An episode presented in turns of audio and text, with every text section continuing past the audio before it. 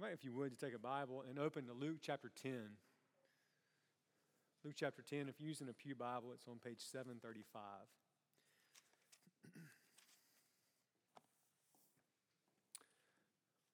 one, uh, one quick question as we get started.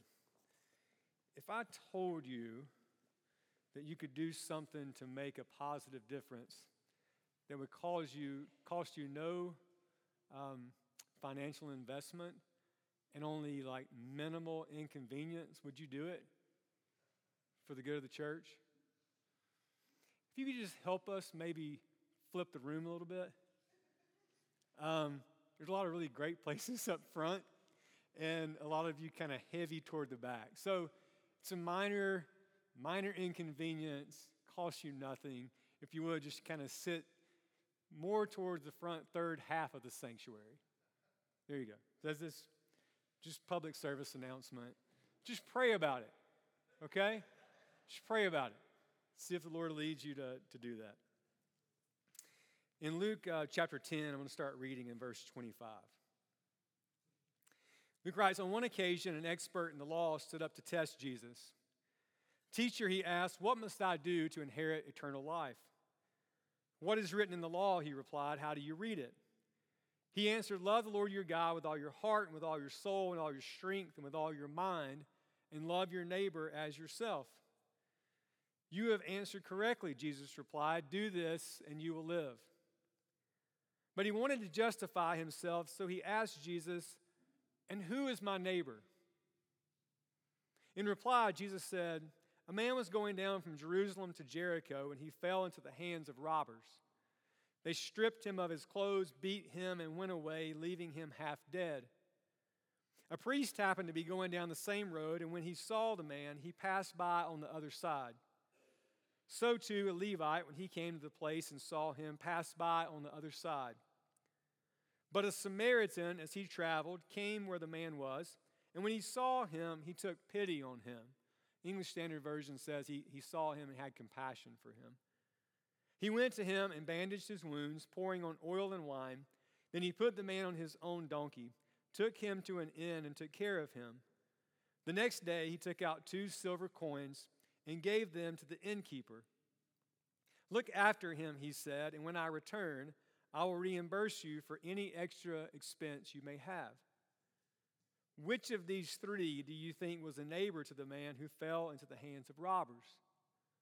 The expert in the law replied, The one who had mercy on him. Jesus told him, Go and do likewise. It's the word of the Lord. Thanks be to God.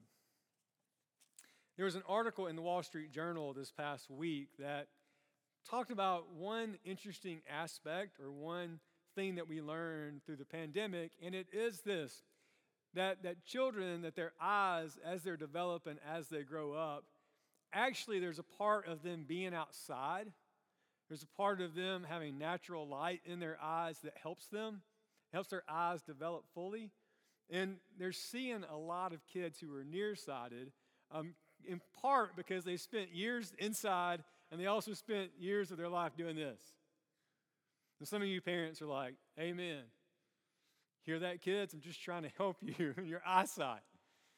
But it's interesting to think about the ways that, that what we look at, how we look at, what we expose ourselves to during those really important years has an, an impact on our overall um, health, our vision health.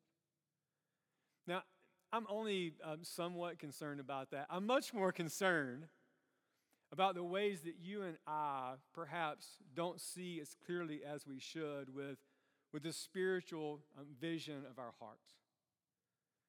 That part of discipleship, part of becoming a mature follower of Jesus, is that, that you and I develop eyes and we're able to see the world and we're able to see other people with the same way that, that Jesus sees them.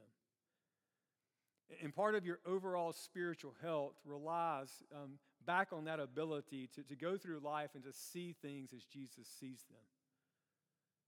One of the things that I love most about the gospel's description of Jesus' ministry in that passage I read for you a moment earlier is that Jesus had a way of moving in the world, and when he saw people, he didn't just see them as an issue to be addressed, or he didn't see them as a nuisance in his life. which is how the disciples often saw them. There's one passage in Matthew where these crowds are hanging around Jesus and they've been there all day, and Jesus is like, You should feed them. And the disciples are like, ah, We're not sure how to do that. Just send them away. And Matthew says that Jesus saw them and he felt what for them? Compassion. He saw them not as just something to be dealt with, but he saw them with eyes of compassion that moved him to then do something to help them in their need. This passage that we're looking at in Luke's gospel is probably familiar to you. A lawyer comes up to test Jesus. I told everybody in the first service that I know a lot of great lawyers in our congregation. Many of you um, I have so much respect for and your abilities, but I, I wouldn't counsel you to, to test Jesus, even the most proficient among you. And this lawyer stands up to test Jesus, and he asks him, What must he do to inherit eternal life? And Jesus responds to this expert in the law with a question. He says, What does the law say? How do you read it? And the lawyer responds in a really faithful and appropriate way in light of Scripture. He said, Well, love the Lord your God with all your heart and soul and mind and strength from Deuteronomy chapter 6, this, the great Shema, this, this verse that all faithful Jewish people would have known. And love your neighbor as yourself from Leviticus chapter 19. This is what it looks like to, to faithfully live into God's calling on our lives. And Jesus said, You've answered correctly. Um, do this and you will live. And there's a point here where um, if the lawyer had just been quiet, perhaps, and, and walked on his way and said, okay, love God on my heart, soul, mind, and strength, love others like myself. But Luke says, in order to justify himself, he asked Jesus a question Who is my neighbor? He had this desire in his heart that he didn't want to live into the broad calling of love upon his life. That idea, love God with everything that you are and love your neighbor as yourself, really opens you up to an inconvenient path of discipleship, doesn't it? Because you're not asking what's required. What does the law say that I have to do at the letter? But you're asking then, in this situation, what would love require? What would it look like for me in this moment to love God with everything that I am and to love my neighbor even as I love myself. But he wanted that clarity, and all of us can relate to that probably. We're thinking about discipleship and we kind of want to know okay, what's, what do I need to do to just kind of get over the lowest hurdle? What's that least thing that I can do and still be good? And Jesus comes to us and he says, You're thinking about it all wrong. And rather than just saying that, he told him a story. right? So there was a man that went down from Jerusalem to Jericho. It's a really steep, really dangerous road. And while he was going down the road, robbers, as they were prone to do during this time, robbed him, beat him, left him half naked over on the side of the road, half dead. Okay? So imagine that, that's the situation that this traveler found himself in. And then people came along the path. The first person, Jesus says, by chance, a priest came down that same road. Now, in your mind, when you think priest, do you think religious, faithful person or not? Yeah. So maybe you're leaning in and you're like, all right, the priest is going to show us how to do it. Priest comes down the road, sees the man there in his distress, and he does what? Takes a wide berth this way. It's like, nah, I'm going to go around. Then the Levite, perhaps religious exemplar, yes or no? Yes. He comes along the same path, he finds the same man, likewise does what? Goes around on the other side. And then a Samaritan comes along. Samaritan. Um, to the Jews of Jesus' day, religious exemplars or not? No.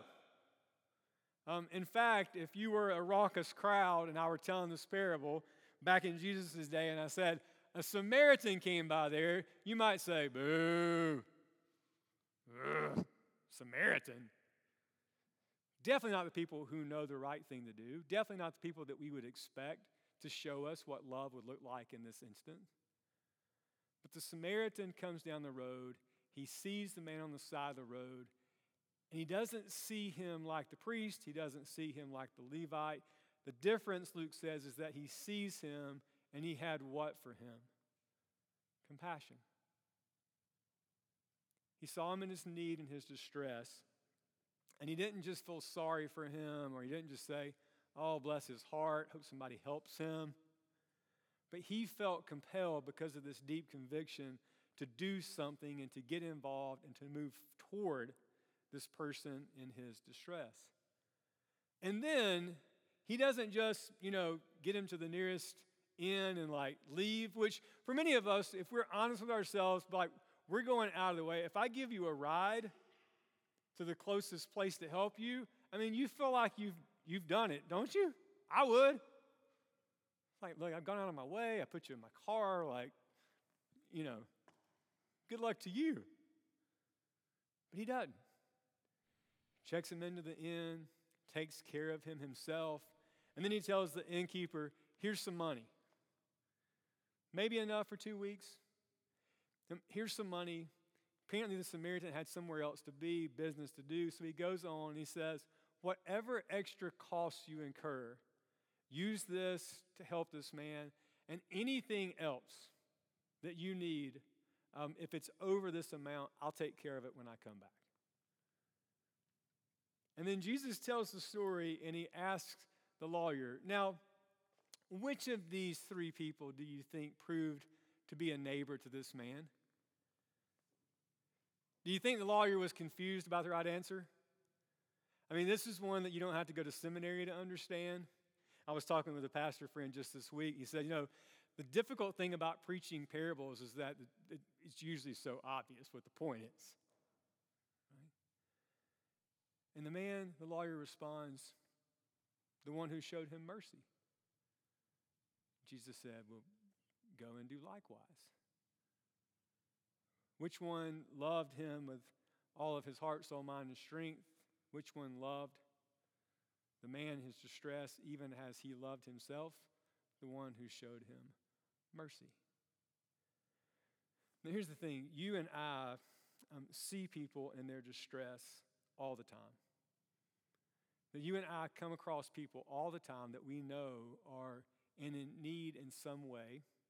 And there is this temptation for you and I to to be more like the priest and more like the Levite and to make our way on the other side of the street so as not to get involved and entangled in what's happening there.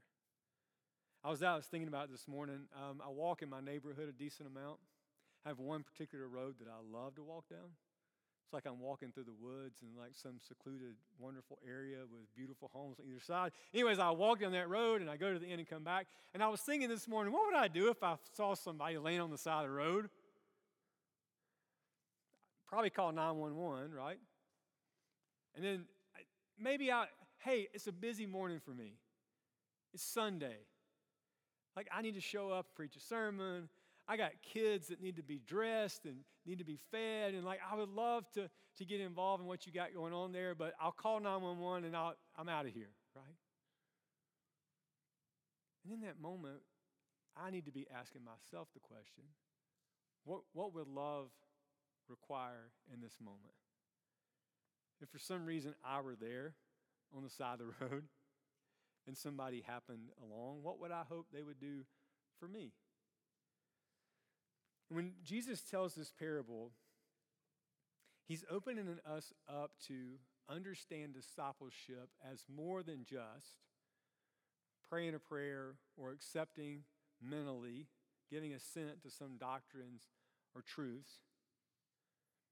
It is to express our faith in Christ and all he's done for us. But then, then there ought to be this sense that we feel compelled to then live a life that, that is consistent with what we say we believe.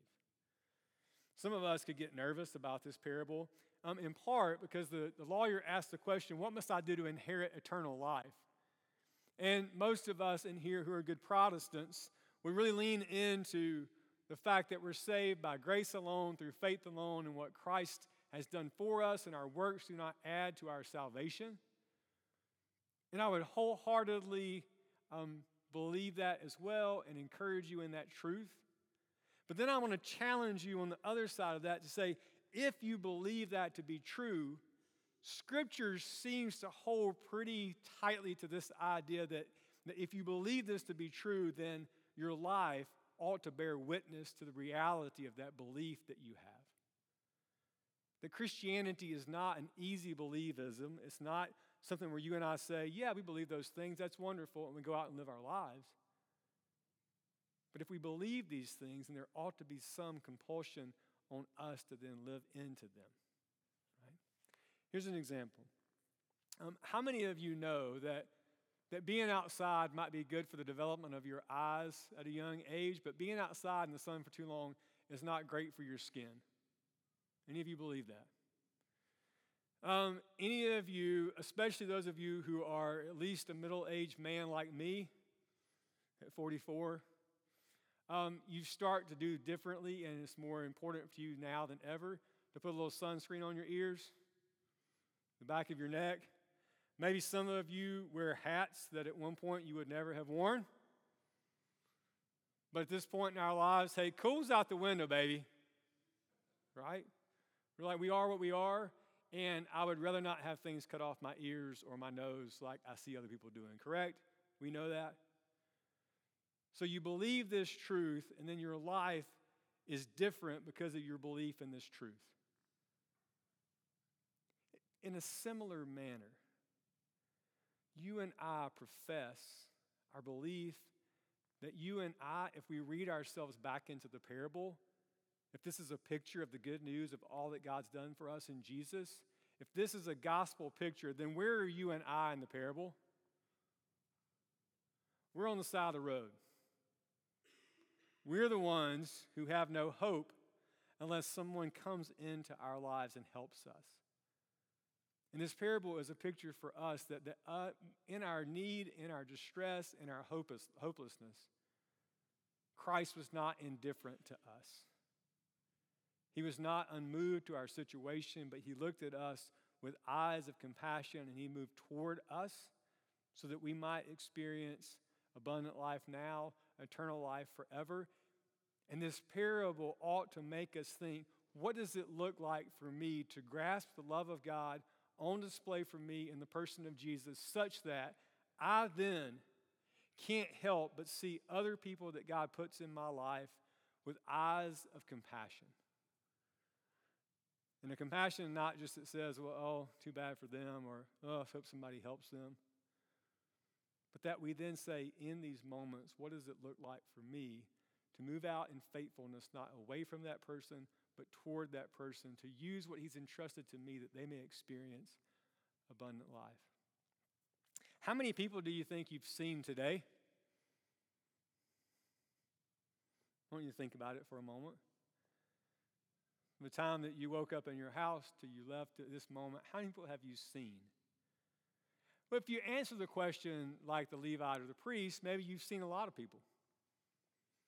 Maybe you've seen the people who are immediately in your home that you share space with. Maybe you've seen people that you passed in the hallway at church. Maybe if you came to Sunday school this morning, you've seen people in your Sunday school class.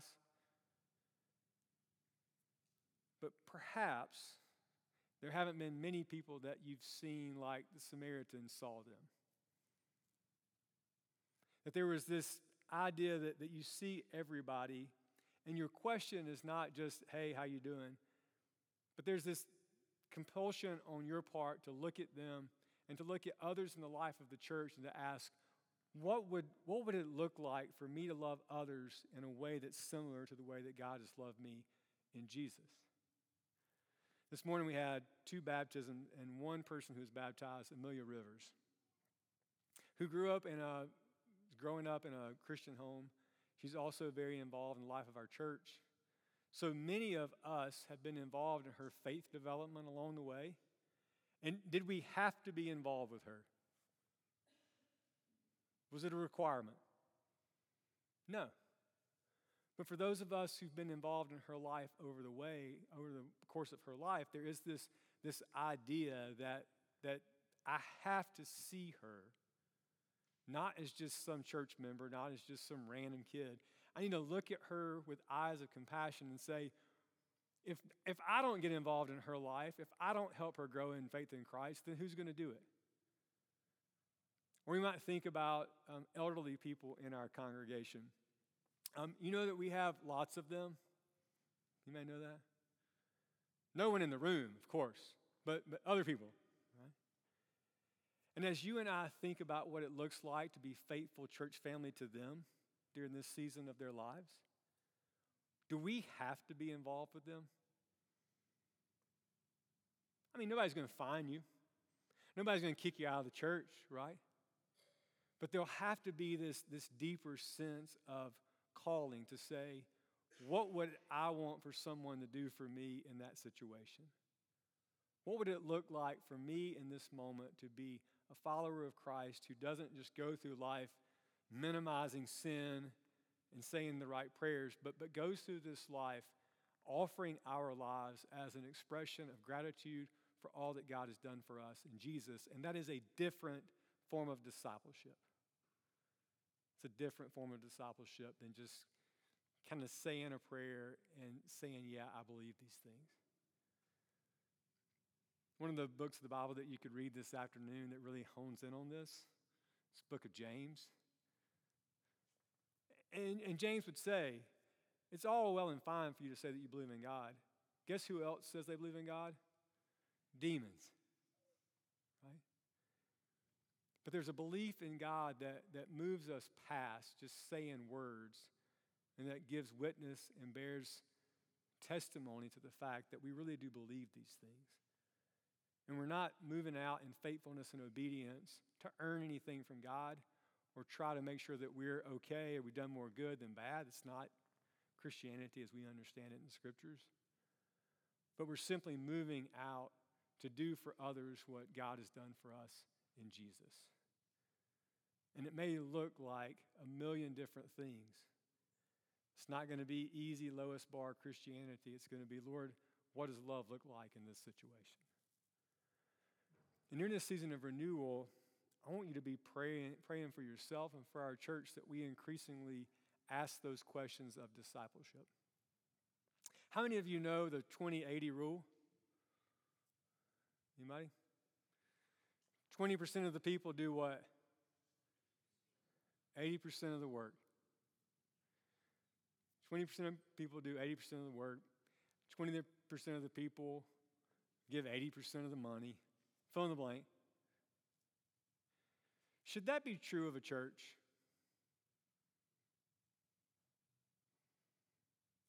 I don't think so.